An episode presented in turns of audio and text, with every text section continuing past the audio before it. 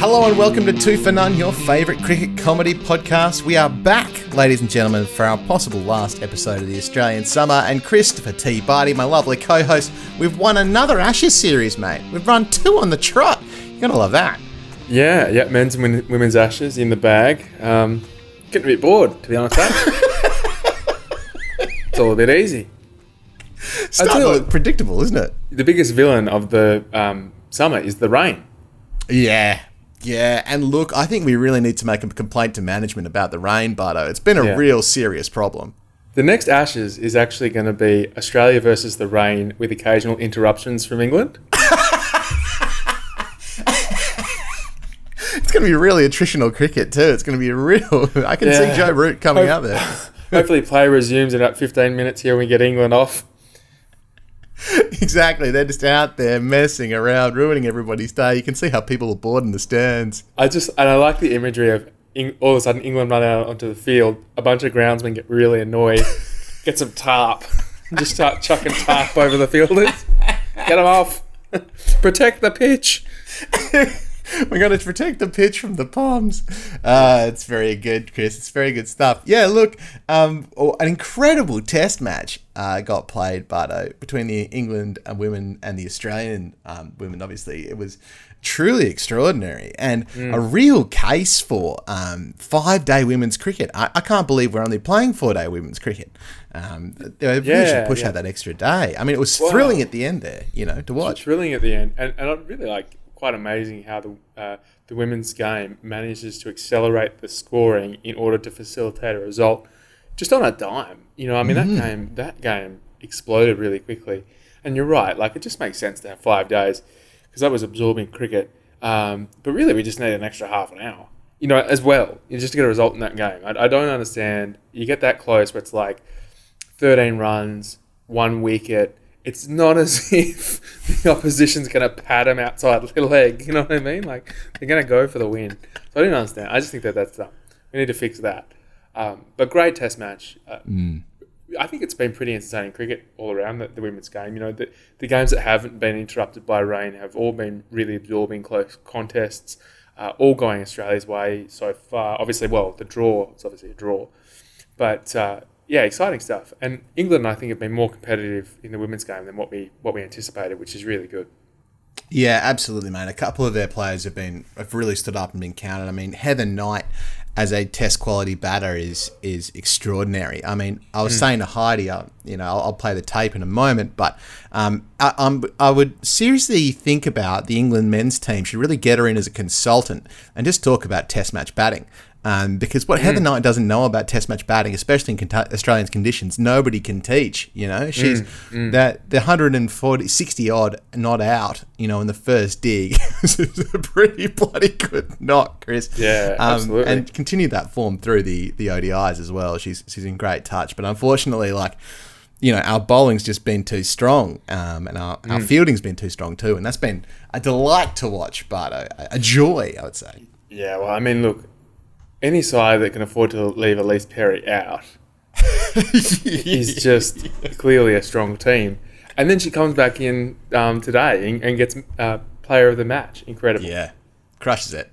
And while things are going wonderfully in the women's game, um, in the men's game, things seem to be are all over the joint. Justin Langer yesterday has resigned as the head of the men's cricket team following um, a lack of endorsement from players, following you know controversies over management style, following being offered a six-month extension through to the end of the T20 World Cup by the Australian mm. Cricket Australian Board, and and now a us a side that dominated 4 0 in the Ashes and recently won the T20 World Cup is is in a bit of a state of disarray, Chris, and having to sort of pick up the pieces and find a new coach and start a new culture. It's pretty weird.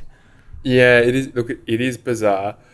You know what it reminds me of, Pat? It, it's like a in wrestling. It's like a three man tag match. Where, Okay, Chris. yeah, it's like, it's like a three man tag match where Pat Cummins, Nick Hockley, and Justin Langer have all been on the same team. You know, first of all, they ran through the the T20 World Cup. You know, then they managed to pin England in four. You know, in four minutes. and then all of a sudden they're celebrating the win, and out of nowhere, um, Hockley and Cummins have hit Langer with a chair to the back of the skull, and they've turned heel. I mean, when you look at it like that, Chris, it's actually a great piece of narrative storytelling, isn't it? I mean, it really that is. It's a I mean- sensational piece of action. the, the human element, element of it is horrendous. Um, but we're talking about cricket, aren't we? You know, so the the professional wrestling wrestling writers are thinking, geez, this is a good bit of entertainment. You know, this is going to this is going to.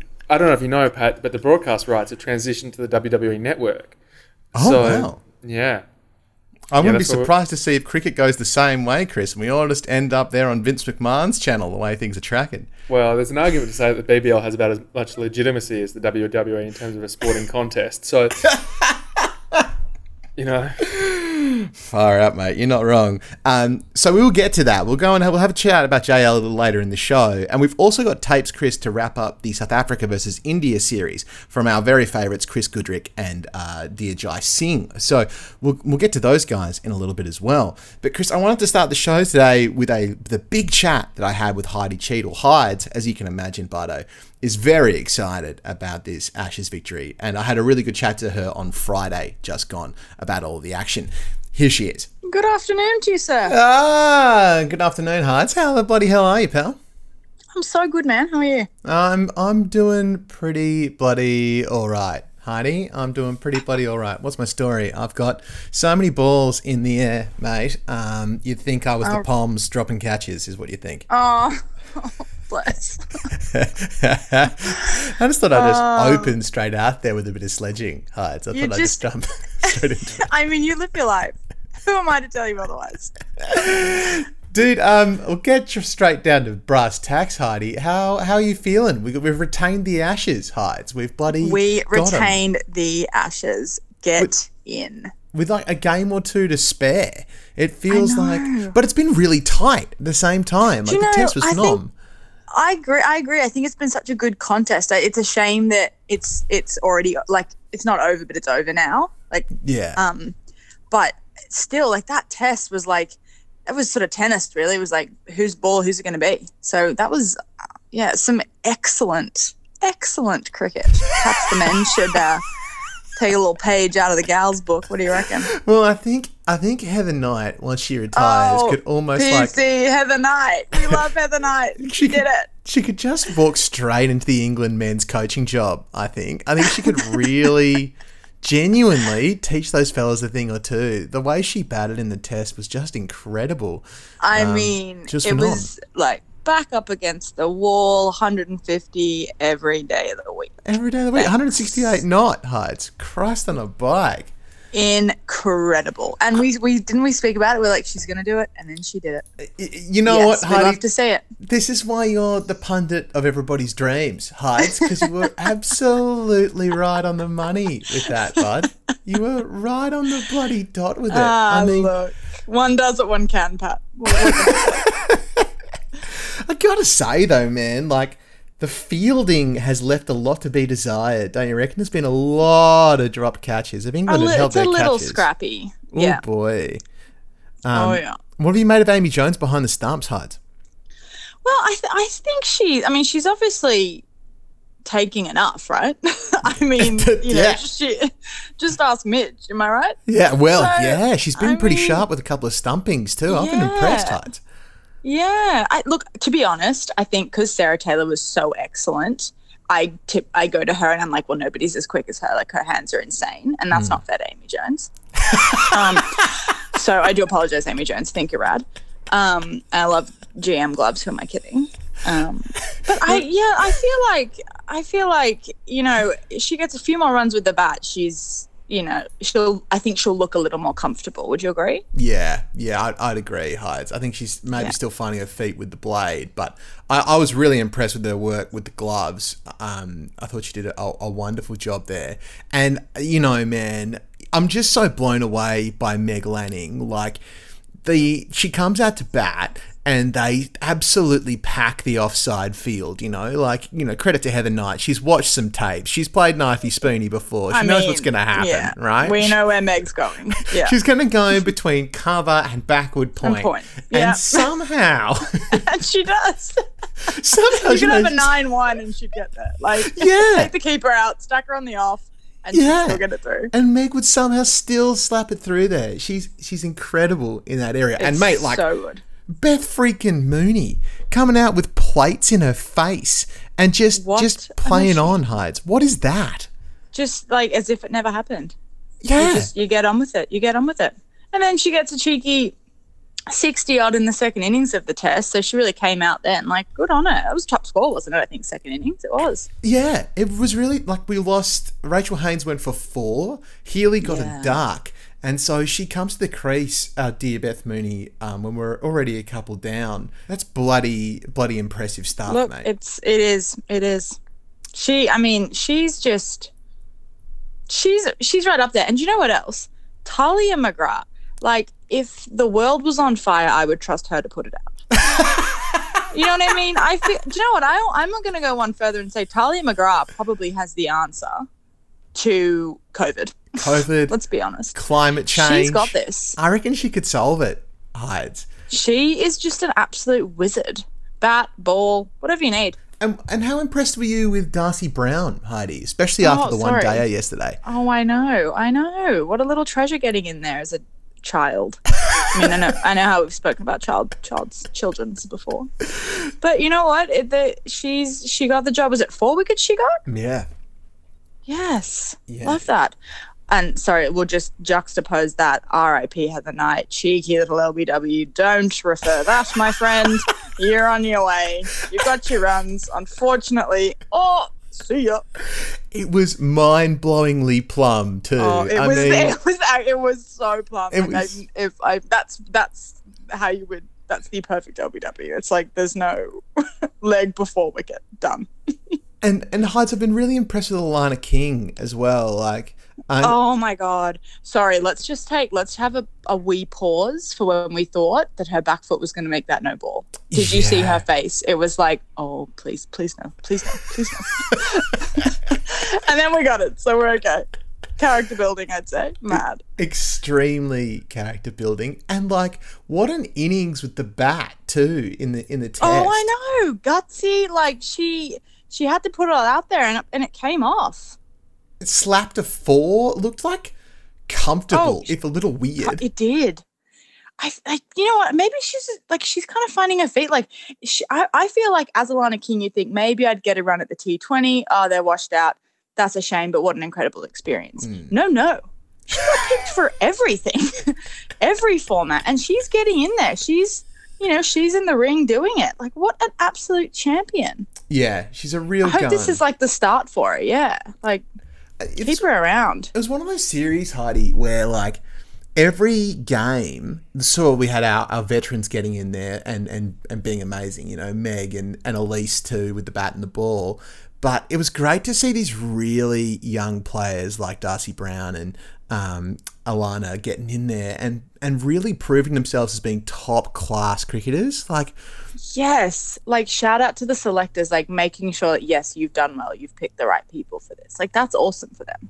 And as you say, backing backing King, you know, a, a young leggy in the test was was a pretty huge selection call, and she really paid off. Um, I, I was really impressed with her. She turns the ball a lot. She looks really solid. Um, she got some wickets. I, I don't know, Huds. I think it just bodes really well for women's cricket going forward. Absolutely. I mean, Georgia Ware, I'm like she'll be back, and I just my heart breaks every time I think about what she did to her knee, What'd she do to her knee? Um, and the Huds? timing of it. Sorry. What did she do to her knee?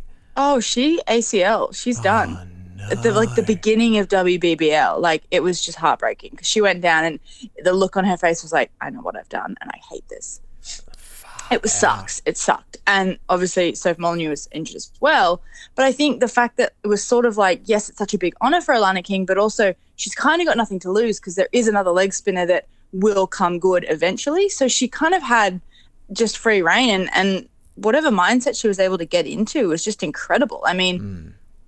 Representing like getting your baggy green is insane anyway. But then ODI T20, like the whole thing is just a dream. Like it's just incredible. I Yeah. I hate her. No, I'm kidding. She's like getting three cats No. in three weeks. It's pretty Man, phenom, Hyde. It's pretty You phenom. need a you need like a room for them, yeah. just like a hat shelf. Oh, you need you need at least a a, a mantelpiece, Hardy. A really nicely wiped Wouldn't you? down, Yes. wooden, you know, waxed Yeah, mantelpiece. with feature lights just to light up under the cap. Yeah. Oh yeah. I'm with you. Oh yeah. I'm with you.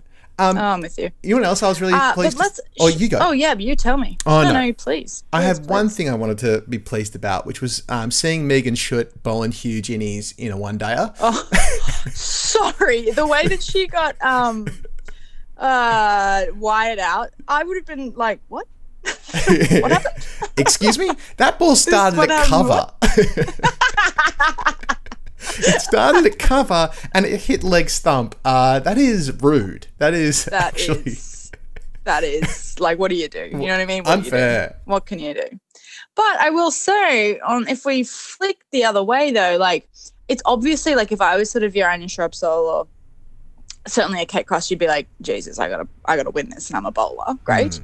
But and you know, call me boring or old fashioned here, but I'm not sure the whole lap sort of cheeky sweep from Mm. Shrubsole to get runs is your best bet. Like, could she not have driven that for a single, get down the other end? We've rotated the stroke, we've got a run, and we haven't lost a wicket. She got bowled. Yeah, yeah, and they You know they, what I mean? they fell apart Is it really panic? quickly. Is it stress? Is it inexperience? Because like she's a bowler, but also she's bowling for a country, so she's probably batted a little bit.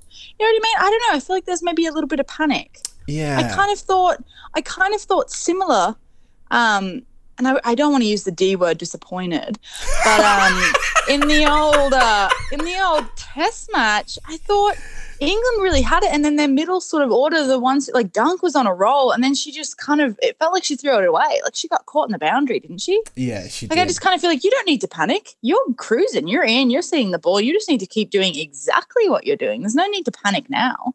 And then you know it starts to get to the tail.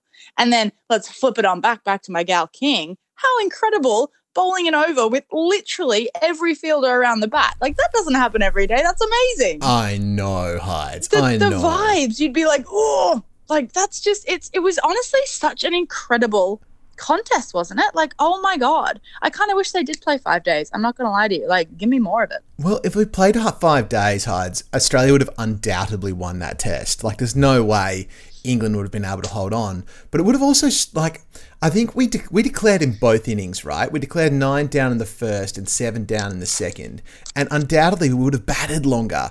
The game would have had we would have had more opportunity there across the thing, and and I wonder if it, the English middle order would have changed their approach as well. It was strange the way that Amy Jones and Catherine Brunt and you know they just got out uh, out after out after out. You know four four six three zero one is is the whole Yeah. second half of that that dig there. And, you know, as you say, a couple of those um, really didn't need to happen. Like after the dunk went for the tonk, it just wasn't wasn't necessary at all. And you're right. I agree, I Panicky agree. hides. Panicky indeed.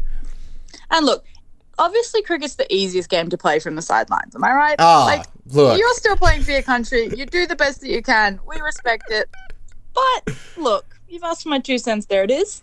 Um, but yeah, I just think. But do you know, what I will say, like, I think it does filter down. Though I feel like lots of times a T20 people panic, and it's like actually you do have more time than you think, and that kind of stressful mindset does leak through. I feel like at all levels, ages, grades, it, it's kind of a thing. But whenever I watch like the WBBL or the BBL, you always think like you back the batting team, don't you? Because more often than not, they come through.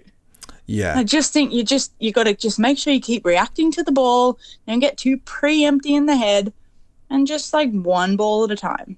You don't need to be hoiking to cow. and you've got somebody who can catch it. like, like takes one to know one. The amount of times I've been hoiking at cow unsuccessfully, I could write a book.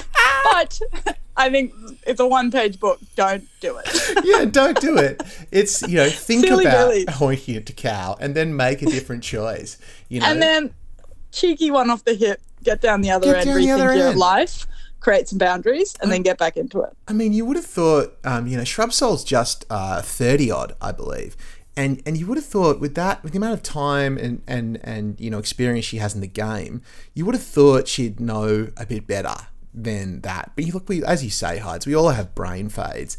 It's it's just that when the that panic gets in the dressing room, it can sort of echo around. And I think it's interesting that we've seen it happen to the English sides both in the men's ashes and in the women's ashes. They've the English have been right on top and they've been, you know, right in the game and then a couple of quick wickets and they completely fall apart. And we've seen that consistently across formats, across games, across this whole summer, and, and I think they've really got to take a look at it, mate, because that's a problem, you know. Yep, that is that is a wise perspective, Patrick. Thank you, Heidi. Yeah, That you know. good. And do you know what? Whilst you were just saying that, maybe I mean it's a big stage. They're you know, and obviously it's easy to critique them because they're the ones on the television. It's not like they're playing club cricket where they you know hide around whatever happens. But maybe it wasn't stress. Maybe it was like we've got this. I'm backing myself to hit this ball. Mm. So like maybe their ideas were like there, but they were just mis executed, or that energy went into then nervous energy, which then last minute pulls them into that. Like I'm not sure. Could be you know like misguided feelings or responses. Maybe the intention was there, it just didn't come off. But maybe because they did have that collapse and not the best people for the job are out there. But you know it's a it's a team game after all. You can't. You know, it is what it is. You just kind of have to do the best that you can. So, yeah. like lots on the line stress the height of it you know you're wanting to do your best but you can't always have that great day out maybe it's just like a, a bunch of things like at the end of the day they are just people aren't they like Well, brain Hides, fades whatever it is like Ain't that We the bloody truth? Um, mate, was there any uh, outside of Heather? Was there any other English players that you were impressed by, or who stood up, or you thought um, Oh, improved their well- reputation? I um i was pleased to see that i want to say dean Mm. she got her first test wicket Yeah, love that, young Charlie. And we love that. We love that. Also, sorry, yes. So Dean, new to the new to the side, she's in the scorebooks. Good for her. Mad. then if we go back to um, some less shiny people, um, I love Brunt's emotional and I love like I just she cares so much and she just wants to do it and like you can't I don't think you can teach that and you certainly can't ignore it and I think somebody like that just is like in a losing team like that's the kind of person you'd want because they know I feel like no matter what she believes that they were gonna like and she did she I mean she carried their their team. She constantly took wickets she always made like she was come on and she made she affected play. Mad and like she's been doing it for so long which is great but it's not like she did it a lot a little bit and then came back like it almost seems like as I've sort of grown up watching her she's just as consistent if not more yeah, um, totally. in being that person for England, which is awesome. I also thought Kate Cross had a good crack. I mean, she worked so hard, so hard, so hard in the test and then finally got her wickets in the ODI. So I was like, that's got to be good for a bowl. That shows some resilience. We love to see resilience. We love. Um, we love that, don't we? And do, then we do. one of my favorite English cricketers, aside from Jenny Gunn, is Sciver because I just I just love the way she goes about things. And when she dropped that absolute dolly off bun Oh, and she just lied on the ground, it's exactly how you feel. You'd be like, oh my gosh. Like, yeah. does it really affect play? Um, do I think I'm a terrible cricketer because I dropped this catch? No, but it's just like, how did all this happen? And I'm like lifeless on the floor. Like, and then Brunt is like steaming. And I was just like, at the end of the day, they're obviously mates. They played forever, but I just, it really, really tickled me. I, was, like, I was just like, oh man, guys, you're so close. And it's almost like it's so out that it couldn't have been. It You was know, like, such it a was so dolly, assumed, Heidi. And it was like, nah. You know, I even think that somebody in my ninth grade side may have been able to hold on to that. That was absolute sitter. And and you got to say, like, if I was to throw a criticism at the English Hides, it was that the fielding across the T20, across the Test, and now across the One Dayer has really left a lot to be desired. Like they have dropped a lot of simple catches across that whole thing. And look, we weren't perfect either, um, but the, the the catching and the fielding was, and it was strangely there were some really great runouts in especially Yes, like the Ash agreed, Gardner run out was sharp. Like that was Oh, great. man, yeah. But Hyde, Yeah. you gotta take dollies like that. If you drop dollies like that, you, you're gonna lose games. Like there's just no way Yeah. around that. You know, We got it. Yeah, yeah. Little one percenters, right? They all add up. catches win bloody matches. Hyde. It doesn't even matter what grade you're playing Yeah. at. If you're dropping You're those points, um, Yeah, you could create a hundred chances, but you only need to successfully convert ten of them. Done. Yeah. Yeah, exactly. And if, if you're giving them away, it also sucks the life out of the bowling side. Like poor old poor Brunt, poor Catherine Brunt bowled Oh 20 overs in the first dig in the test. She bowled about 10 in the second and then backs up bowling 10 again. you know, this is her 40th over in the last like couple of weeks. and mid on Oh, drops an absolute sitter. It's like, please, please, for the love of God. Just I know, and, you know what? Case in point, you you compare that to Darcy's Browns over the head running away from the ball, like Yeah. diving, catching the test, and it's like that is amazing. Well done. Yeah, Like, forget Good it. Good for you. And, and same Whatever, goes yeah, for the, whatever else happens, you can't deny skill and execution. and the same goes for the court and bolts. You know, we had a couple of Oh, court and yeah. bolts that were really, really sharp. Um, yeah, Oh. Darcy's Browns was was really sharp. JJ's was really sharp as well. Yeah, that was mad. Also, RIP Ellyse Perry, first ball, Ecclestone. You'd be like, oh my gosh, I just got here, please. Yeah, Ecclestone really impressed me. I thought I thought she bowled really wonderfully. Um, she's the leading spin bowler in the world, isn't she? Uh, yeah, I'm she's pretty sure that's yeah, that's yeah. and you can see why, man. Like she's she's quality. Um, No, I'd I'd love to face her. I'd love to line up all the best ones in the world and just be like, let's have a crack. How how can Bamboozle how me. Is, yeah, bamboozle me, riddle me this. Yeah. Um, Hides, um, thanks so much, Bud. I, I really enjoyed chatting to you about all of this, and I'm also pleased to say that you were absolutely spot on. When um, we previewed the Ashes, you were like, "PC, my girls are gonna do it," and you were bloody spot on, and Hides. my girls did it. and uh, we do bloody love that, and it's gonna be fun watching these last couple of games as well, just to see what happens. But it's great to know that we've got the Ashes all sorted out. And thanks so much for your input, Heidi, your thoughts, your analysis. You're a bloody gem. You're a bloody gem. Takes a gem to know a gem, PC. You know that. always, always up for a little chitty chat, and I do hope the contest continues. And I have absolutely no doubt that um, Healy will come out and get hundred. Ooh. I, I'm going to put it out there. She's strong enough and good enough to like not let it phase her. A couple of ducks here and there. It happens. Game time. Bring her back. She's on. She's on, folks. She's on. Thanks, She's Heidi. You're the best. We'll chat to you All soon. All right. See. you. See you, mate.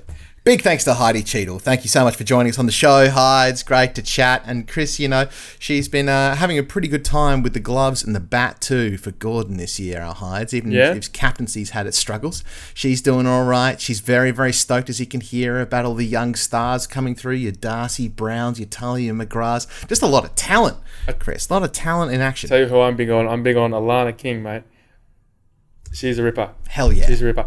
Hell yeah, Chris. Two two things. One, she's got the um the Ollie Robinson uh, sunnies on when she bowls, which is should just be mandatory now. And Absolutely. Very powerful. second of all, have you ever heard of a spin bowler moving to Western Australia in order to get more game time? Uncanny. that's unusual. That's that's turned the wrong way. Like It's real. Uh, oh, very Hey, nice, hey. Chris. Very nice. That took me a second, but that's actually genuinely very clever. I was going to say it's real 4D chess, but yours is 100% smarter than mine. Um, my friend, in the tradition of uh, when England get beaten at something, I thought it would be good to reach out to Tom Hawkey and see how disappointed he was um, about losing the women's ashes on the back of losing the men's. Um, so I've got a quick tape from him here if you'd be interested to hear it. would love to. Let's fire him up, folks. Here's Tom K. Hawkey, our British correspondent. next big thing is here. That the revolution's near. But to me it seems quite clear that it's all just a little bit of history repeating. Oh, it's groovy. Yes, dear friends, it's time for your weekly missive of misery from a Myth Midlander. I hope you're not sick of me complaining, because that's all I seem to be able to do these days. Following on from the men's Ashes disaster, the women's squad set out to prove they're just as good. The first T20 saw England post what might have been a competitive score of 169, but Meg Lanning and Talia McGrath made light work of things and won the match with three overs to spare. McGrath had earlier taken 3 for 26 too. Sometimes the player of the match is easy to award. The Adelaide rain spared any further blushes for England, leaving the series poised at 4 2 heading into the only test of the series. And boy, was it a cracker!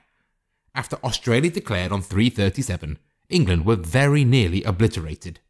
In a tale as old as time, the England cricket team relied on vital runs from their captain to avoid total humiliation. Captain Heather Knight scored 75% of England's first innings total with her 168 not out and ensured England could fight on. As a side note, just imagine if Heather Knight and Joe Root had a baby. Surely the kid would go on to be the first player to score 20,000 test runs, whilst, of course, losing every match that they played in. Hold up there, TK. Chris, do you think that's a fair? Uh, do you think that's a fair estimation of what that child may grow to be? I think that's a bit unfair on Heather Knight.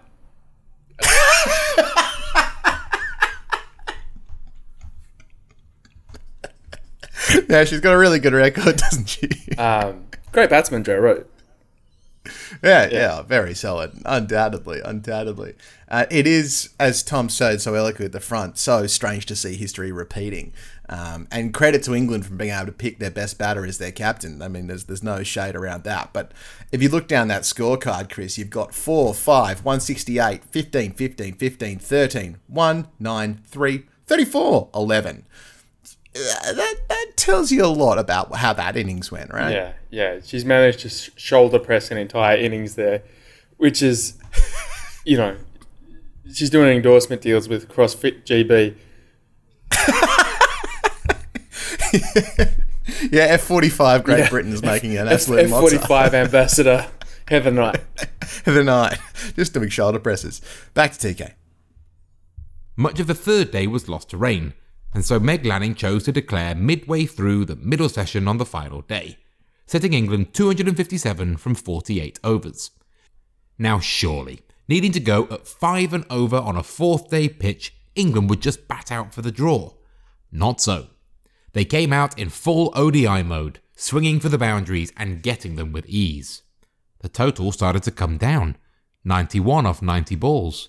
Australia kept chipping in with wickets, but England kept countering with runs 53 needed off 66, 44 off 54, 24 from 28. And then the wheels came off. Brunt caught behind, Shrubsole run out, Dean caught behind.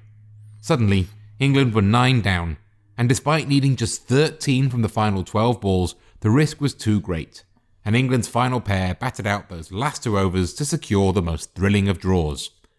More women's tests in the future, please. These players deserve more than a solitary four day test in every series. Yeah, hold up there, TK. Couldn't agree more with that sentiment, Bardo. I mean, and as Tom so well, uh, brilliantly said there, you know, it was really so close. And that, that really could have gone either way. And it was just such a shame to see that they, as you say, Chris, didn't give an extra half an hour or have a whole extra day to play. And that we aren't seeing more women's test cricket in general. Yeah. Um, it just feels like a bit of a, a missed opportunity. A- Absolutely. Look, and as much as we talk about the the thrill of, of batting for a draw and manage to, to hang on an entire day and what and that's certainly a, a great part of Test cricket. Absolutely. But I love the way that they, uh, as I said, turned the run rate on a dime and yeah. and had a go and, and risked losing the uh, the game in order to win it. I, I, I thought that, that that was magnificent, really exciting stuff. And I completely agree with you. I think more Test match cricket for the women's uh, game is required. Something I do love about the women's game, though, which I think is, is really adds an extra element to it, though, is the multi format dimension to it. I think that that kind of um, adds a bit of spice to the whole tour. It, it n- nicely kind of um, threads together the, the ODIs, the, the T20s, and, and the Test match. So it's absolutely we need we need another Test match in there. We need more tests for women's cricket. But the element that I wouldn't lose is is the multi format component to it because I think that that's something potentially that the men's game could borrow because all of a sudden you know those those three random ODIs that the men play that really you- were we really fussed about the I mean we look the, the games in New Zealand were lost but did we really care but if, if Not massively. not massively Yeah. and if they were threaded through you know if you, if you looked at England as an entire cricketing squad and all of a sudden we have five test matches against England and then we have you know three ODIs and then three T20s all of a, all of a sudden the fact that England suck at red ball cricket probably doesn't matter as much if They get it they back. get it back in the get it white ball back stuff. in the white ball. So they might Yeah. lose the Ashes, but win the Ashes tour, if that makes sense. Yeah, yeah, yeah, yeah. And I think that's an smart. that's an exciting element of the women's game. So absolutely, we need more Test matches in order to get that balance right. But I hope that the the concept of the multi-format series or tour is not lost. yeah. Great points, Chris. And so the series hung in the balance as we entered the three ODIs. Australia needed to win just one of them to claim the Ashes, whereas England needed at least two wins and a draw. England won that first toss and put Australia in, and soon had them 67 for 4, ultimately restricting them to 206. This was England's game to lose. And lose it they did. Tight Aussie bowling and regular wickets meant England ended 27 runs short. A combination of the time difference and Pat Cullen's showbiz schedule means I'm recording this with two matches still to go, but the Ashes have already been snapped up by Australia. England could win both remaining games and tie the series up, but we all know that's not going to happen. I predict two more close games, both going Australia's way. No matter what England have managed to do well, Australia have done it slightly better. These two teams are more balanced than the men's were, but the better team has won in both series. Thank you, TK. And I'm apologising to all my correspondents today, folks. Um, I, I've picked up a pretty cool gig, Chris. Um, I'm flying off on Thursday, no, earlier than that, um, to the Whitsundays. I'm in a Whoa. tourism campaign for, um, for the Tourism Whitsundays. So I'm going to be rocking around on a boat in the Whitsundays and doing a bit of uh, whitewater rafting, bungee jumping, and something else, um, TBD. So uh, that's the reason why this pod is a little frantic today. and all of the correspondence might be a little rushed. But I appreciate everybody working around my schedule. I'm Yeah, the guy that has well- to edit it, so I appreciate it. That's right. You've got some runs on the board, Pat. Um, and good thing too, because we're all a little miffed. Um, you're spending a few credits on this one. Um, no, you've got to Uh, eat. I appreciate that, Chris. I, you know, I've got my credits. I'm gonna spend them. You know, smoke them if you got them, Chris. That's what I'm thinking. That's, That's where right. I'm at. Look, and you know, look, you've got to eat, and if you're gonna eat, it may as well be a papaya or mango. Oh, isn't that right? A whatever they have on the Whit Oh I don't yeah. know. I don't know. What Oh got? yeah. Yeah. Get him into my life, buddy. Uh, That's all I've got to say. I hope you get gastro. Um, I was going to go with speaking of gastro. Do you want to hear from Spinks? But I don't know if that's fair. he's the shit. Um, yeah, sure. oh, nice, Chris. Nice. That is really good. That's Thank some you. powerful Yeah. wordplay. Gastro from you. You humor, really it's a saved specialty. Thanks. Uh, let's fire him up. Let's hear Alex Spinks' perspective uh, about this most recent series victory.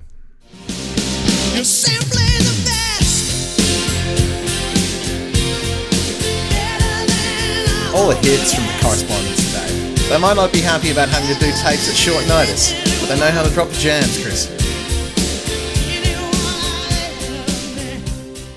Hello, everyone, and welcome to a premature summary by an immature Spinks. I'm recording this wrap up of the Women's Ashes series before a ball has been bowled in the penultimate ODI, and if Tina Turner wasn't a giveaway there, I think the top ranked team in all formats of cricket are going to get the job done at home. Australia started the series by producing the equivalent of an older sibling sparring with their younger sibling with one hand tied behind their back by having a coach smash their batting destroyer Beth Mooney in the face with a cricket ball two days before the match and, to quote Beth herself here, split my jawbone in two down the centre of my chin. I felt sorry for the girls who had to bat in the net after I left, because there were a few pools of blood down that end. Yeah, Beth, that was definitely everyone's number one concern at that point. Hold up there, Spinksy. Yeah, we forgot to talk about this, Chris. Yeah. Hell's teeth. Beth Mooney getting a jaw broke in twain, bleeding all over the net, and coming back to play the test match. Yeah, yeah, incredible, incredible recovery. You know, like rocky like stuff. Um, Huge. huge. I wouldn't have done it. No, um, are you? No way, Chris. I would have taken the Panadeine Forte and sat in bed and sucked jelly through a straw. And she was literally out there taking catches, running around, being an absolute gun, batting three for Australia, like far out. Beth Mooney, mate. I, you know, we've been fans on this podcast for a long time, Chris, and We have. In a rare instance, we were right. Yeah, and, and absolutely, and continues to prove us right. And that's what's really what's important here. Not Beth Mooney's toughness or skill, Yeah. but the fact that you and I, Chris, picked a winner.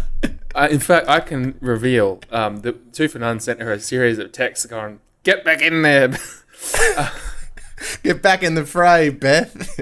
Get up, get up, you bum." Um, no, we, didn't. no, we didn't do that. We we didn't do that. Really concerned about her welfare, and really Yeah. glad that she's making a recovery, and super impressed that she's she's uh, managed to take the field and continue to be a force for the uh, for the women's cricket team. yeah, phenomenal. To think about making 63 in an Ashes test, um, batting at three when you've got a broken jaw is, I mean, mate, that's incredible stuff. Phenomenal. Back to the Spinks. In the match itself, England's openers Tammy Beaumont and Danni Wyatt put on a record opening partnership against Australia for England, carting the Aussies all around the field. Beaumont hitting three cracking pull shots for four in one over, and then Wyatt crunching Jonassen straight back over her head for successive sixes, before Beaumont became Alana King's first international wicket on debut. England put on a second successive 50 run partnership when Nat Sciver joined Wyatt in the middle, Sciver plundering 16 runs off one Alana Carey over before entering from stage left, one Tahlia McGrath. In her third over, McGrath seemed a little peeved by the aforementioned run plundering and started taking that anger out on the stumps. In three balls, she yorked Nat Sciver back to the pavilion, graciously let the incoming English captain Heather Knight get off strike, and then yorked Danni Wyatt back into the change rooms as well. But these late innings fireworks seem to have come a little too late, with England posting 169 on the scoreboard, requiring Australia to break their record for biggest total to chase down, the fifth highest in women's T20s ever. Hold up there, Spinksy. I just wanted to quickly mention how awesome Tahlia McGrath is here, Butto. Um, just to say that across all of the games, so there's been five matches so far, um, she's got a high score of 91. She's averaging 56 across all formats. She's also taken 10 wickets at 13, Butto. So, um, you know, we talk a lot, you and I, in relation to Cameron Green about and others about having that batting bowling averages and the difference between. But uh, 56 and 13 is pretty bloody good. It's all right. Um, I tell you what, though, when you talk about averages of 56 and 13, for most punters around the country, it's flipped the other way. It's a batting average of 13 and a bowling average of 56. 56. So clearly, again, the depth of the women's uh, national team is is phenomenal, and it's really like I think that that's one of the great things about the women's BBL, by the way, which I think is a significantly um, more interesting competition than the men's BBL from a from a fan's perspective, because it's plays such a critical role in terms of the development of the women's game internationally and it's great because we've seen English players come out, we've seen West Indian cricketers come out, and they're able to play against the likes of Beth Mooney and, and Tahlia McGrath and all that sort of thing. And, and we're starting to see some really close competitive matches, you know, worldwide. Yeah. So um, that's really, really exciting and, and um, you know, great to see. Um, you know, obviously we've had some pretty uh, good names come up in recent years in terms of your Alyssa Healy's and your, your Ellyse Perry's and your Meg Lannings and that sort of thing. But Tahlia McGrath's probably not a name that we've spoken about a lot. as good a cricketer as she is. Um, so it's nice to kind of see someone else uh, step up and, and, and take some limelight because it shows that the team will be uh, in safe hands for a while yet. Yeah, you're not wrong, Chris. Back to Spinksy. Sophie Ecclestone took the best possible first step to defending their total by removing the slow starting Alyssa Healy for 7 from 9. But then I'm pretty sure I heard Tahlia McGrath say, hold my beer, before sauntering out to the middle to absolutely destroy the English bowling attack with three overs to spare. Scoring 91 runs off 49 deliveries alongside Meg Lanning, who hit a comparatively sedate 61 off 44. McGrath would be forgiven for wishing that England had scored an extra 110 runs so she could have scored T20 cricket's first ever double century. Such was the mode she was in. After this match, England returned to the selection table to ring in one of Barty's favourites, a selection shock. Luckily for the team, this player had hung around these Australian shores after the men's ashes wrapped up, working on their tan, and England came calling once more. The first name on the team sheet for the next two T20Is, of course, was the fing rain. Swear, we need Qantas to start checking England's carry-on luggage for weather machines or instructional DVDs of rain dancing. But the downtime was not wasted by Australia. It allowed them to devote all their time and energy into completing the finishing touches on their goddamn Terminator project, as Beth Mooney was declared fit to play in the test match. Remember her from before? The one whose jaw got split in half when her chin tried to catch a throwdown? The one who was spraying gobfuls of blood and presumably machine oil into puddles in the nets? The one who now has three titanium plates bolted into her face and can only eat through a straw like a mosquito? Yeah, still up for a game or four of cricket apparently. Wanted to top score in the third innings to give Australia a competitive total to defend too. And speaking of, can we not do two incredibly tight, down to the wire, holding Beth Mooney's jaw together, white knuckle close test matches in one summer, please? One is enough. At least in the Sydney test, there was no way Australia was going to lose, it was win or draw. This bloody thing had me pacing around the room, unable to look at the television for more than 10 seconds at a time. Meg Lanning's declaration seemed like great aggressive cricket. But Heather Knight had already claimed 168 runs in the second innings and decided she wanted 48 more in the fourth.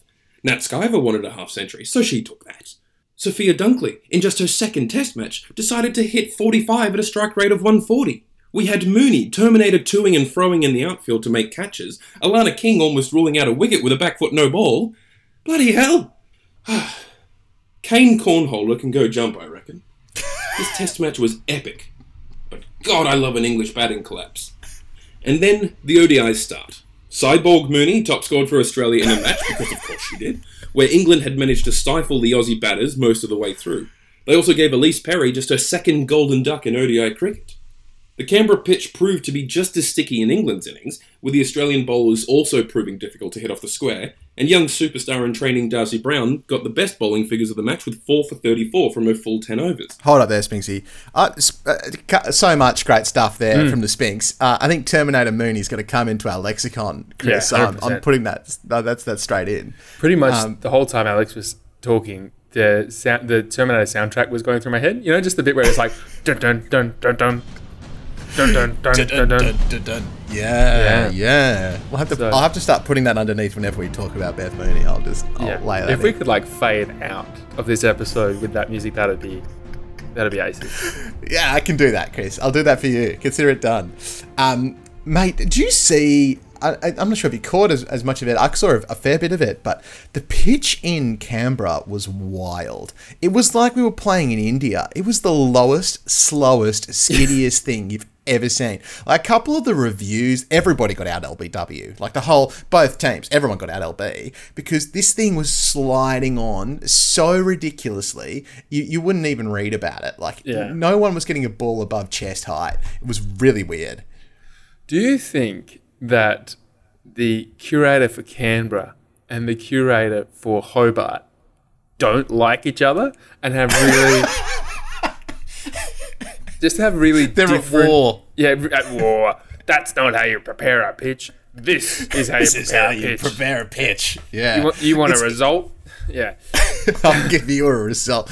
Do you know what it is, Chris? I think it's a real star-crossed lover situation. I think it's a real Yeah. Romeo and Jet, Juliet sort of vibe. You know, Hou- House Um, grass versus house of dust. Yeah, it's very good. I also think that'd be great names for like vampires in in your next um, YHA fiction, Chris. When you get to writing that. Voldemort grass. Um, yeah, I don't know. I, I I've never got big into the vampires. Um, I'm more a more a wizard kind of guy. Uh, I have loved The Witcher. Uh, Oh yeah, yeah, love Great The Witcher. show. Brilliant. sensational. Henry Cavill is uh, oof, got a bit man crush on Henry Cavill. He could. I mean, he's a dreamboat. yeah, yeah. I have I have uh, um, this concept in my head which I just call my movie, and Oh yeah, yeah, so it's it's just this thing where it's like if so, if I'm gonna have like a biopic, it's kind of like a biopic slash I'm also writing a movie epic, which is probably now Uh-huh. it's probably now a trilogy because everyone does a trilogy now. Anyway, sure. whenever I really like an actor, so say for example, um, Daniel Day Lewis, after I watched There Will Be Blood, I'm Yeah, like, sure. He's in my movie. You know, so Uh-huh. so Daniel Day Lewis is in my movie. Henry Cavill's in my movie. Yeah. Uh, Joel Edgerton is in my movie. Great. Who's so playing so me, forth. Chris? Just out of interest, have you cast me yet? I haven't cast I haven't cast you specifically, but I'll I'll, I'll give me give it some thought. Um, you might I think a Hemsworth's a really good shot. I I, think say- I've got the same body type. yeah. I think you got a better shot at Simon Pegg, but um, to be fair, I think Simon Pegg would do a great job. I think he would do a great job. sensational. Yeah, yeah, yeah, I think I could. I Nick Frost could play me at certain points in my life. Nick Frost could play me quite well. I think that casting was really well. That's such a good double team. Let's do that. Anyway, listen, we've got to get back to Spinks. He's only got a minute left. Let's hit him. A much more straightforward and slower paced ODI was exactly what we needed after that test. Now, as this podcast will be out either around or after the conclusion of the last two ODIs, I can only predict what will have happened. Hmm, let's see. Beth Mooney will have returned to the lab for an oil change, only to return for the last ODI before being lowered into a pool of molten steel in order to stave off Judgment Day until we get to the very disappointing third film. Ellyse Perry will scream Remember Me, suckers, and hit 206 runs in 7 overs. And Darcie Brown will have swung a ball so viciously behind Tammy Beaumont's legs that Shane Warne would describe it as Half volley at leg stump. Until next time, champions.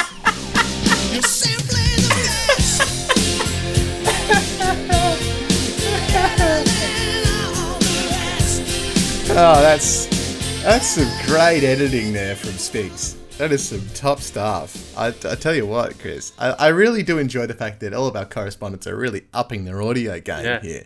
Uh, it's getting very, very punchy. We've we've successfully pitted them against each other in order to achieve a result.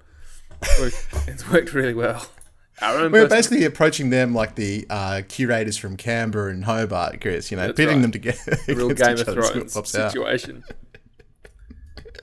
Great stuff from Spinks. And look, he wasn't wrong. Beth Mooney today, and sorry, no, um, Ellyse Perry today won the game for the Aussies. She really Um, did. Was yeah, and she was sensational. Took wickets, made runs, was nothing short of bloody sensational. So you got to love that, Chris. Um, and with the victory today, the last game's going to be a dead rubber, and as the guys say, you know, more than likely it'll be a, a Aussie victory, Chris.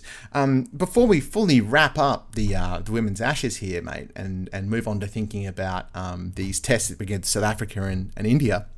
Was there anything that was lingering in your brain that uh, uh, that you felt about this whole series? Anything else that's really impressed you or stay with you? Uh, look, just the last bit, I suppose, from Spinksy there, where he said, uh, Ellyse Perry came out and said, Remember, Remember Me. And then that set off another song in my head, which is that song from Blue Boy back in like 97, where it's like, Remember Me, I'm the one. Yeah, anyway, you know the one. Have to be, yes, I. And I yeah, think, I remember. um, that. It's a didn't. Tame Impala do a cover of that? They certainly did, Chris. Yeah. They certainly did. really good. In fact, that cover is playing as we speak. You don't know this because we're living in the present, but I will put it in.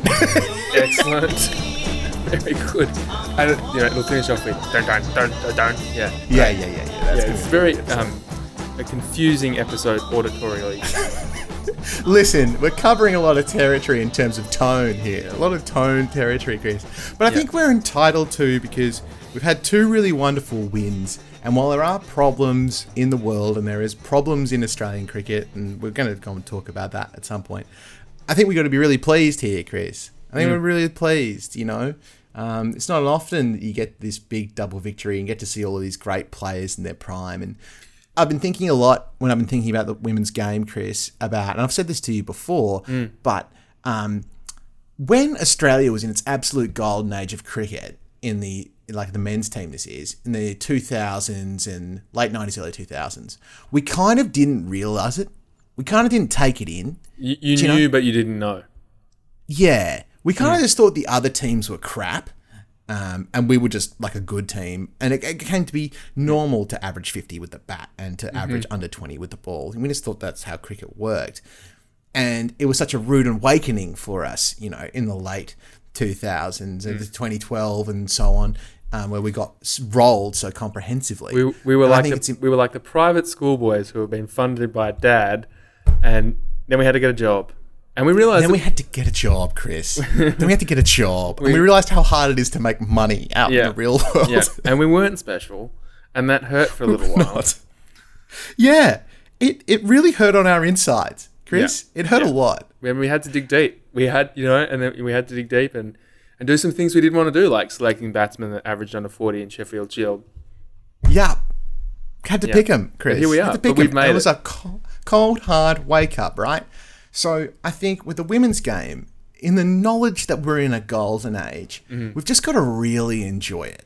Yeah, Absolutely. As good as our development is, and as good as it is with all of these um, brilliant players coming through, Darcie Brown, incredible, Alana King, Phenom, um, so forth and so on. But I think we've also got to relish it while it's happening because it may not always be this way. No, you know? absolutely. And I think, you know, particularly in the shorter forms of the game, but Test cricket, hopefully not that far away, we are starting to see some of the other nations playing some really good cricket. You know, I mean, there's some good players coming out of New Zealand. Um, Sophie Devine uh, comes to mind. I'm really hoping I'm getting that right. You're Uh, absolutely right, yeah. Yeah, Sophie Devine come, comes to mind. Um, Stephanie Taylor from the West Indies is a hell of a, a, batter. Uh, Yeah. You know, England, as we've seen, Nat Sivers, uh, phenomenal. Heather Knight's phenomenal. Uh, South Africa has a bunch of good players uh, on too. the day. You know, and I think the, there's a point where like there was quite a few uh, Indi- uh, South African players that uh, played for Sydney Sixers, if I remember correctly. So um, you know, there's there's some a bit of a a, um, an, uh, a nexus. I don't know. Is that the right word? Oh, a that's a great word, groundswell, Chris. I think. You know, of, of, of women's cricketers from around the world that are starting to form a, a really good um, core and, and really competitive across a number of nations. So I think you're right, Pat. I think we do have to acknowledge that this is a bit of a golden age for Australian women's cricket, but hopefully the byproduct will be a, a golden age of women's cricket globally. And that might mean we have to shift back into second gear for a while while someone else takes the spotlight. But we won't give it to them. They've got to take it. No, Chris, they've got to take it from our cold, dying fingers, from Beth Mooney's, from Beth Mooney's like claw as it extends out of the lava. You know. Yeah. Interesting fact Charlton Heston, not in my movie.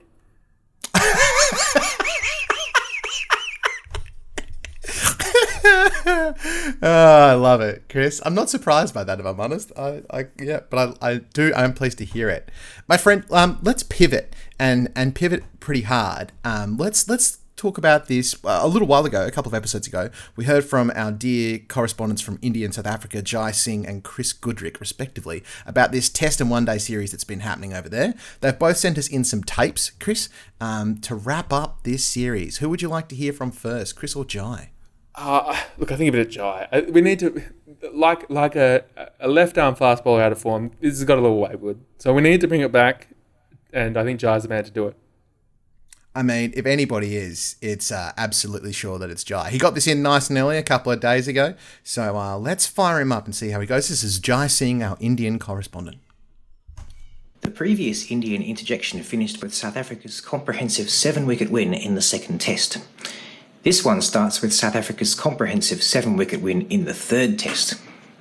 Virat Kohli returned and carried India's first innings with a patient 79, while all around him fell cheaply. Pujara and Pant showed some promise with 43 and 27 respectively, but Rahane, doing his best Shaun Marsh impression, made just 9, having secured his place with a gutsy half century in the previous test. 223 wasn't exactly the first innings score you ask for in pursuit of a historic series win.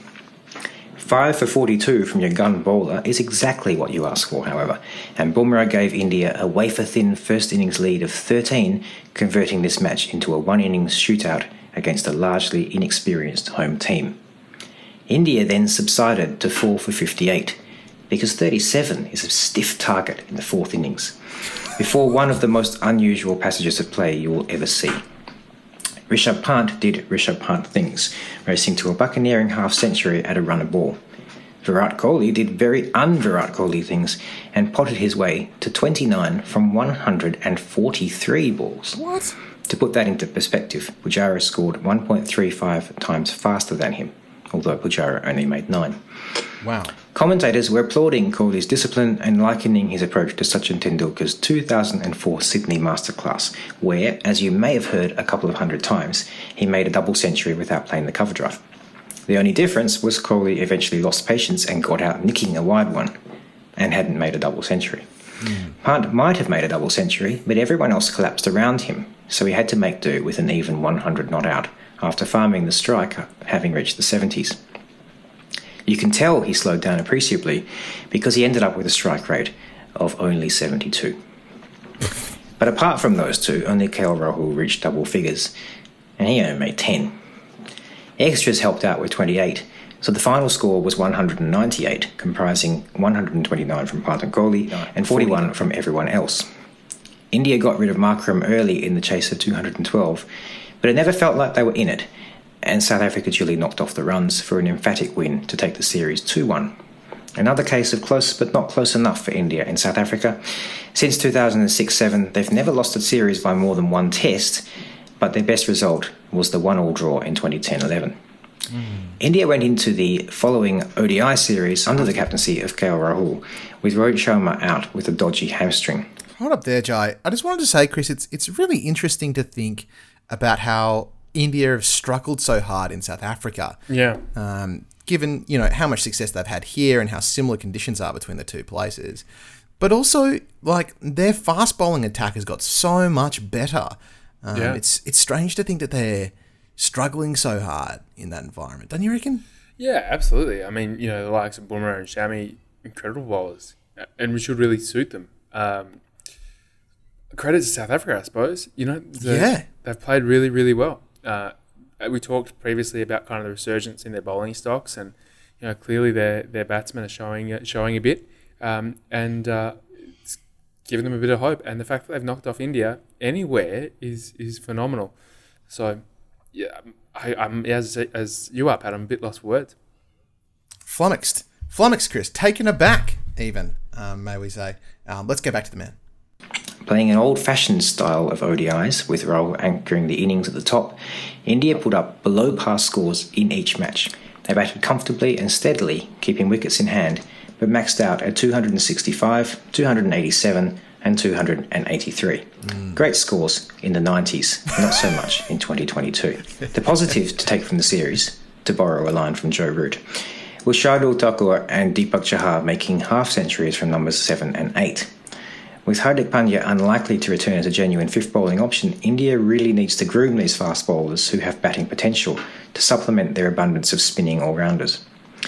But India's middle order is basically a mess. No. Rahul insisted on opening because he was the captain, but he No, Jai, hold the phone. Chris, stop the presses. There's problems with India's middle order. God, I'm shocked, Chris. I'm shocked. We've never heard this news from Jai before. I don't. Okay, No, I, I, yeah. I'm astounded, Chris. I'm gonna have to just take a Bex and have a lie down. Um, let's see what he's got to say about it. bats too defensively when he opens, compared with his freewheeling style when he comes in at five. But if he does drop down to five when Rohit returns, and he should because Shikhar Dhawan was India's best batsman in the series, what happens to Pant, Shreyas Iyer, and Suryakumar Yadav? Pant did well, so at least one of Iyer and Yadav will probably have to sit out. But none of them can bowl, and India really need a batting all rounder at six, so maybe both will have to sit out in favour of a mysterious candidate. Off the field, which is where the main drama has been happening lately, Virat Kohli divested himself of the Test captaincy and is now officially a private citizen in all forms of the game. One has to suspect it's slightly a case of jumping before he was pushed, given his T20 resignation tweet says he was giving up that captaincy to prioritise his ODI and Test captaincy. Now he has none. It's the end of a tumultuous and largely successful era, but I have to say it feels like the right time. The unedifying spectacle of India's captain shouting into the stump microphone to accuse the host broadcaster of rigging an LBW review, just because he thought it was hitting the stumps and the projection showed it wasn't, told the story of a man cracking it under the strain. Indian captains usually burn out within four to five years. Such are the pressures and expectations of the job. So to f- survive seven years in the social media age bears reflection to his passion and mental strength. The whole captaincy saga presents a great opportunity for a movie one day, but for the time being, it leaves India with an obvious, if not hugely long term, candidate in Rohit Sharma, who is 35, and a few longer term contenders for further down the line, none of whom has showed great tactical acumen when leading IPL sides. As we're starting to move away from outdated ideas that fast bowlers can't make good captains, let's indulge in a daydream where Jasprit Bumrah walks out to toss the coin with Pat Cummins in the next Border Gavaskar Trophy. Wow. Finally, in domestic news, the IPL auction is just around the corner and two new franchises have been added to the tournament. This is a refreshing outcome for those who love good quality cricket because it means there are extra spaces in team rosters for players who aren't quite good enough to make the first 11 of the existing teams. And we know from the example of the county championship that more teams inevitably means better quality cricket. That's why England are so good at tests. That's some great sledging from Jai. Yeah. Um, thanks, Jai. Great to have you back. Great bulletin from there as well. Really enjoyed Don't you that. feel like every time you get a, a bulletin from Jai, you learn something? oh, I, I learned so much, Chris. I learned so much. I learned so much every time. He's very informative. Very He's very informative. But that's why we don't Um, interject. Everyone else we interject because we're like, we've got something to say. But with Jai, it's just like, I'm not interjecting because actually, I'm not as good as you. I, I can't add to this. Yeah, I, I- honestly, I, I feel pretty similar. Um, I, I, I'm I'm a little bit bemused, I guess, by India's captaincy options. I mean, mm. picking ditching Kohli and picking a bloke who's 35, as good a cricketer as Rohit Sharma absolutely is, seems a little strange to me, Chris. Don't you reckon that's weird? yes, yes and no. Yes and no. I think, wasn't Steve Waugh, Steve Waugh would have been about 35, I think, when he took on the test captaincy from Mark Taylor. Could be wrong. I think that's about right. So He it's was a not. bit younger than that, but keep going. 35 is not beyond the pale. Uh, and I guess, given the fact that, that uh, Kohli has, has held the post, it's just kind of an anomaly that he's held the captaincy for so long and is younger. So you're right, it is weird, but I think it's it's explainable. What's what I think is perplexing is that um, in a, in a nation uh, as populous as India and has the level of cricket participation that India has, is that there's not an obvious successor. Uh, particularly when you've got, you know, like the transition from Dhoni, say, to um, Kohli in terms of performance was relatively okay. So it is interesting, and, and, and who knows? But I think we're kind of beyond the days when we're, we're not going to see an Indian team that is a force. So really, whoever leads that team, I think, is going to going to lead a pretty strong side. Yeah, agree, Bardo. And you're you're pretty much right, mate. He was 34 when he became Test captain. So I I doff my cap to you, Bardo. Yeah, Um, and Muriel is a on the money. Muriel is a wrist spinner. well on there. Oh Jesus Christ! Um, all right, Bardo. All right. Um, let's hear some Chris Goodrick, shall we? Let's let's hear from that handsome guy for a bit of a South African perspective. And I I'm sure, as we all know about Chris Goodrick, this is probably going to be a little loose. So here we go. Strong party vibes.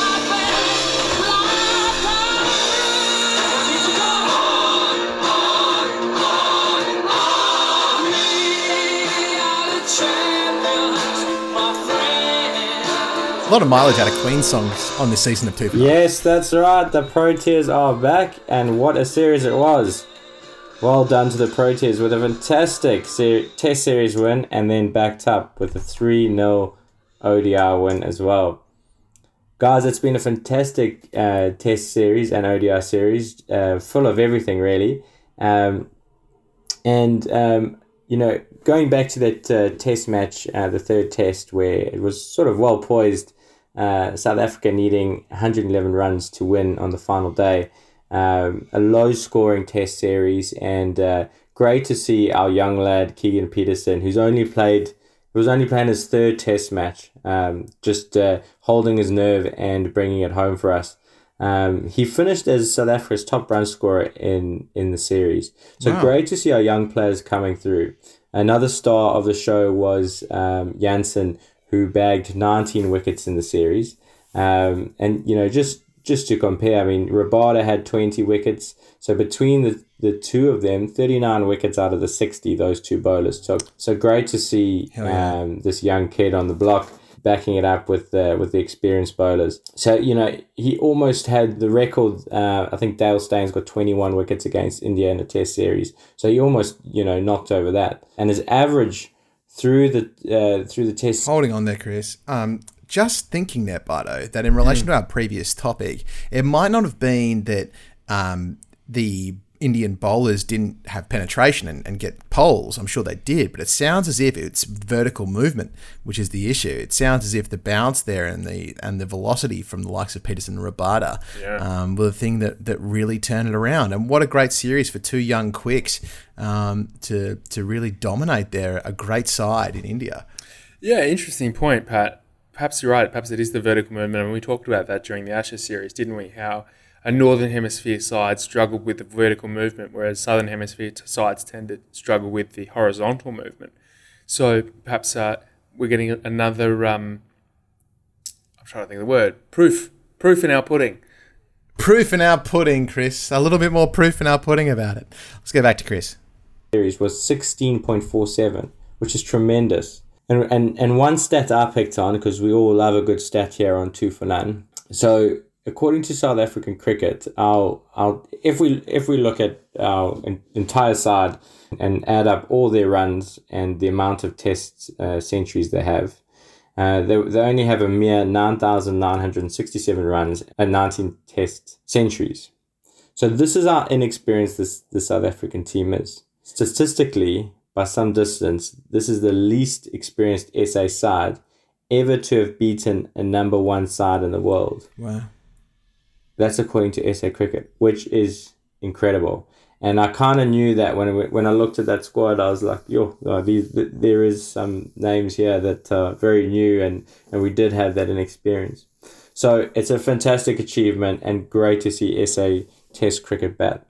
And then that flowed through to the ODI series. It was great to see the momentum flowed on. The SA ODI team has, in the past years, had sort of a um, a, a, sometimes we sort of battle in our middle order, um, and so we rely on the Quinton de Kocks and um, you know our, our top fire um, Markrams and, and, and, and, our top order batsmen to get us get us through. We normally have a middle order collapse and then you know recovery from Rassie van der Dussen and uh, Malan or um, David Miller at the at the end there.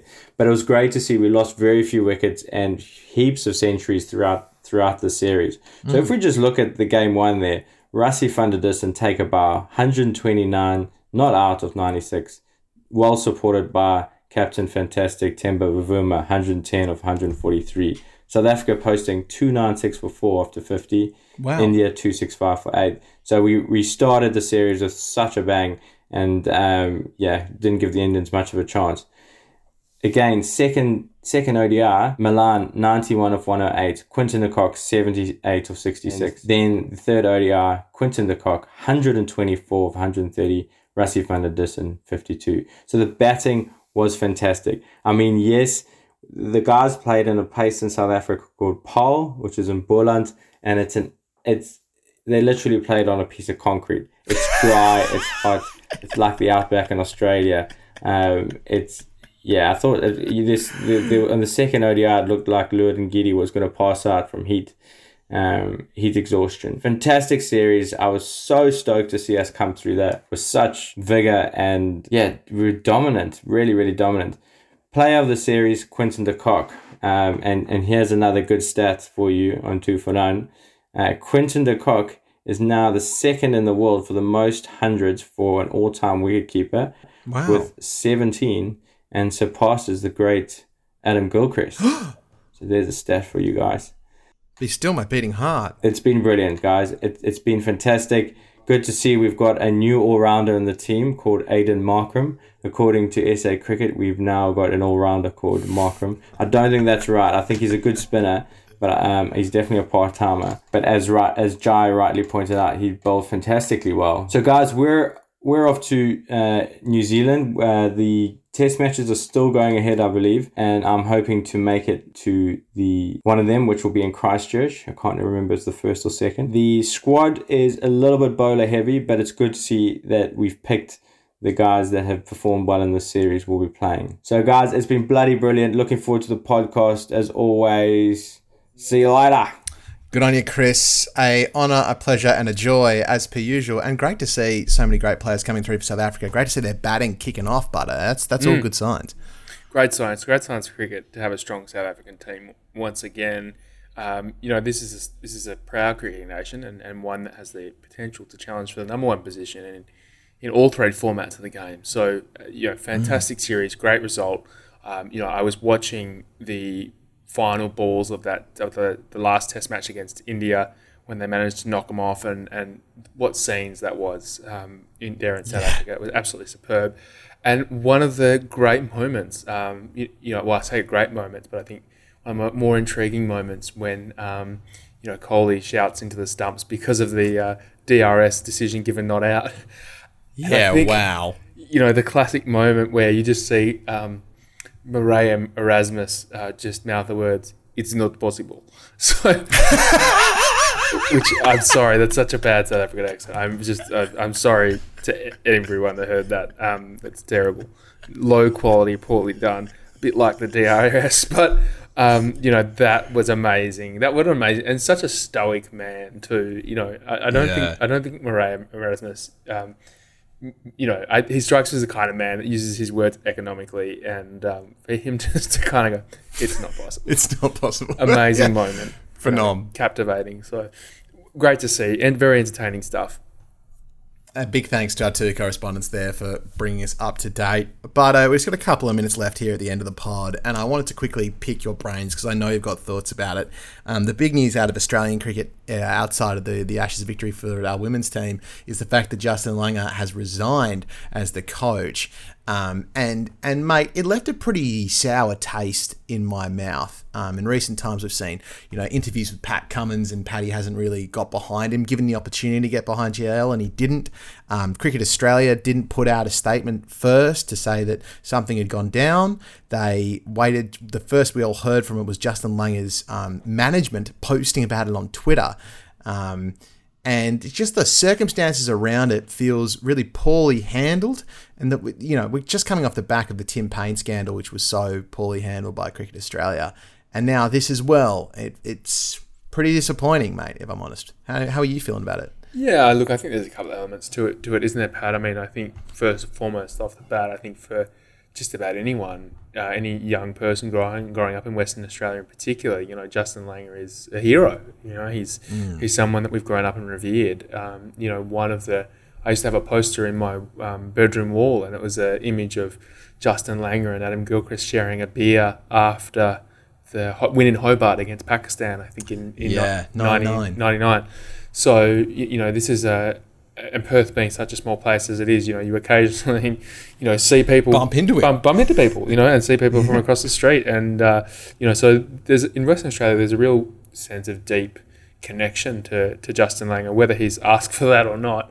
Um, you know, I mean, the Perth Stadium, you know, one of the ends of the ground is called the, it's the Langer, Justin Langer stand, right? So yeah on that front, you know, I personally. and he was inducted into the Hall of Da- Fame Chris days- like a week days ago before. So know, two weeks ago on, yeah on a personal level, you know, you, you feel really.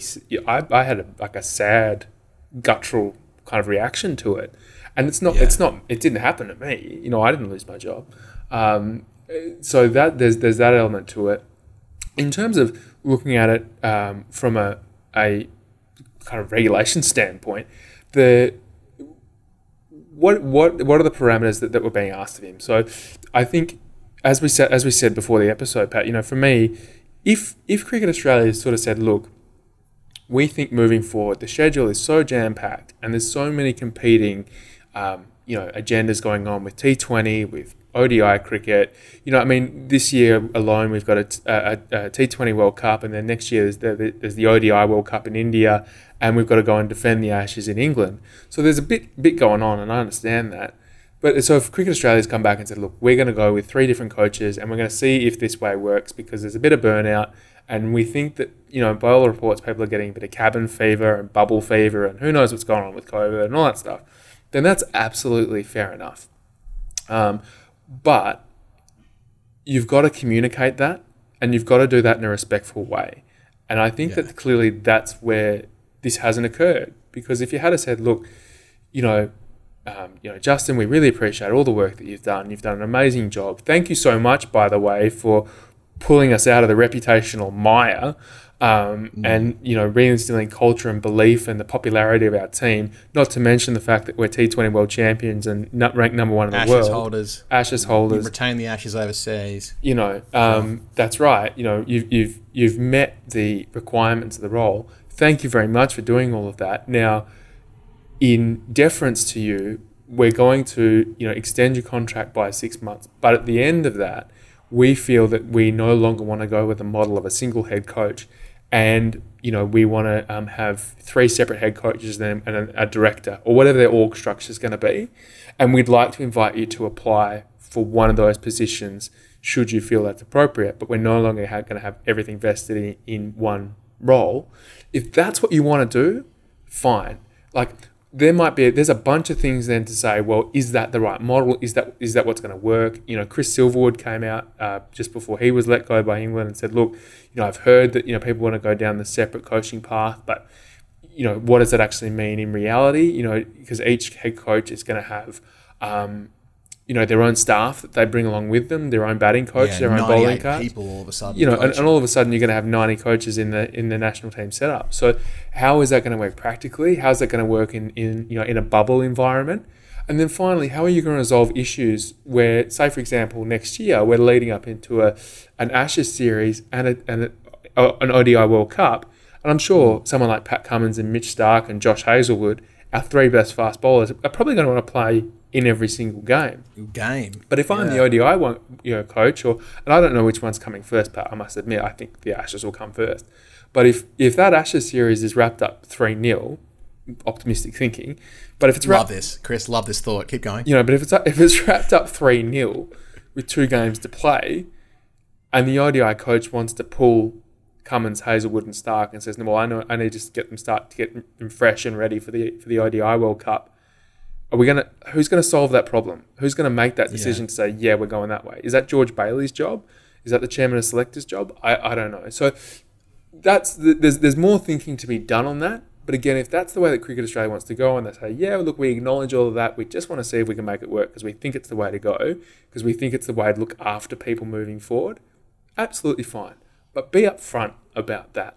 Say that's your agenda. Say that's what you're doing. Yeah, saying completely. that that's why you're making the, the decision, and actually treat a champion of your game with a lot more respect than than, than what's been shown here. And that's the that's the biggest issue. And you know, Christina Matthews, the, the CEO of the WACA, was was on ABC Radio yesterday, and she said, you know, look, the biggest issue for me is Justin Langer as a person hasn't been treated well.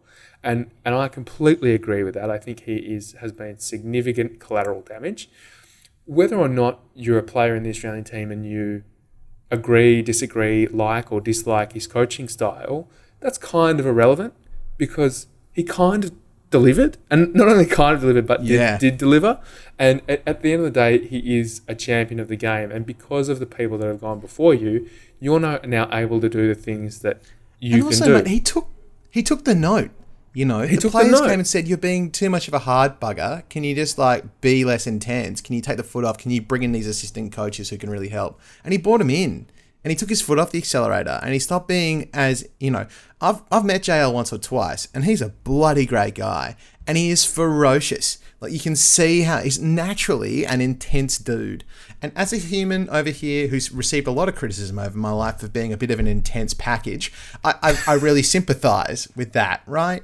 But you know, it would have been one thing if they sacked him because he wasn't getting results. It would have been another thing if they sacked him because the team didn't like it. It would have been another thing if they sacked him because that he wasn't taking the note, if he was still running stuff the way that he wanted to do it.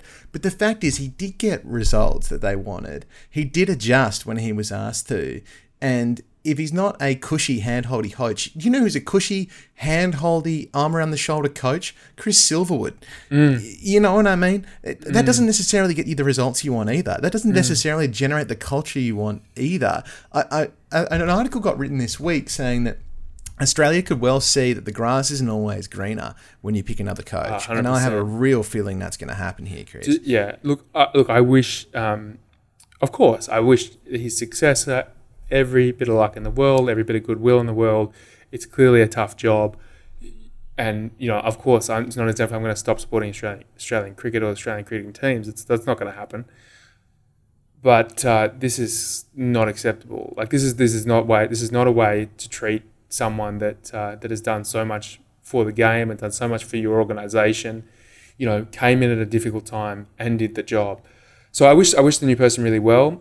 I have a, I mean, I have a feeling that we might be seeing Justin Langer hoist the Ashes next year, but just not wearing green. For Australia, Yeah, Yeah, from the other side of the table. I mean, Strauss is already moving to poach him. I don't know if JL would do that, but um, I mean, he'd be within his rights, frankly. And, and who knows, mate? It's just a it's just a way to throw a real sour flavour, Chris. A real just dash of lemon juice Yeah. in our otherwise perfect Well- summer tequila. look, if I can just end on an up, Pat. Please, I'd Um, love that, Chris. I'd love know, that. Um, occasionally, as you know, I lose focus while we're talking, and uh, I've done that here. But it's been worthwhile because I can confirm that the Australia's Olympic curling team has had their first ever win uh, in Olympic competition in the mixed doubles. Sensational. Right, so Tahli. Tahli Gill and Dean Hewitt have beaten Switzerland in the mixed doubles curling to lodge our first win.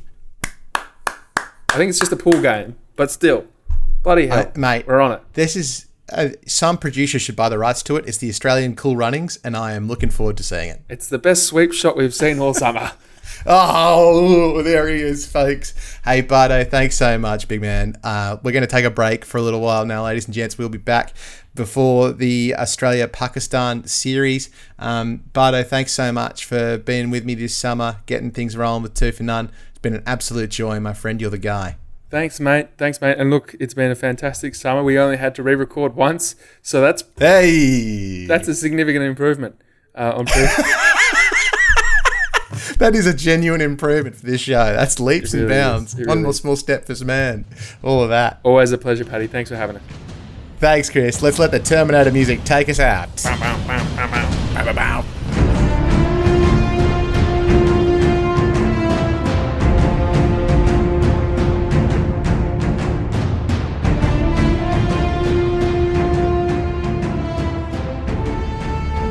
Two for None is created and presented by Patrick Cullen and Chris Barty. Big thanks to Tom Hawkey, Alex Spinks, Heidi Cheadle, Chris Barty, Jai Singh, and Chris Goodrick for joining me on the show. History Repeating is by Propellerheads, 1998 DreamWorks Records. Simply the Best by Tina Turner, 1991 Capitol Records. Fox Sports coverage of the 2021-22 Ashes was also in there, as well as Remember Me by Blue Boy, Ultra Modra, 1997, Tame Impala, Modular 2010, We Are the Champions, Queen, 1977, Elektra Records, and finally, this epic piece of music is the Terminator theme, written by Brad Fiedel off Terminator Genisys 2015 for our friend of the pod, Beth Mooney. All clips and music are used in conjunction with our APRA AMCOS online mini license OL2028. Make sure you like us on Facebook. You can email us at gingersnapsydney at gmail.com. And we'd especially love to hear from you if you are a West Indies or Bangladesh cricket supporter to be our next correspondent. Two for None is produced by Ginger Snap Productions. Check out our other show, The ISOcast, in your podcatcher, and make sure you like, rate, and review and subscribe to all of our podcasts. Tell a cricket fan about this podcast, and we will be back to preview the Test series against Pakistan in the coming weeks. In the meantime, go those Aussies, and go Beth Mooney.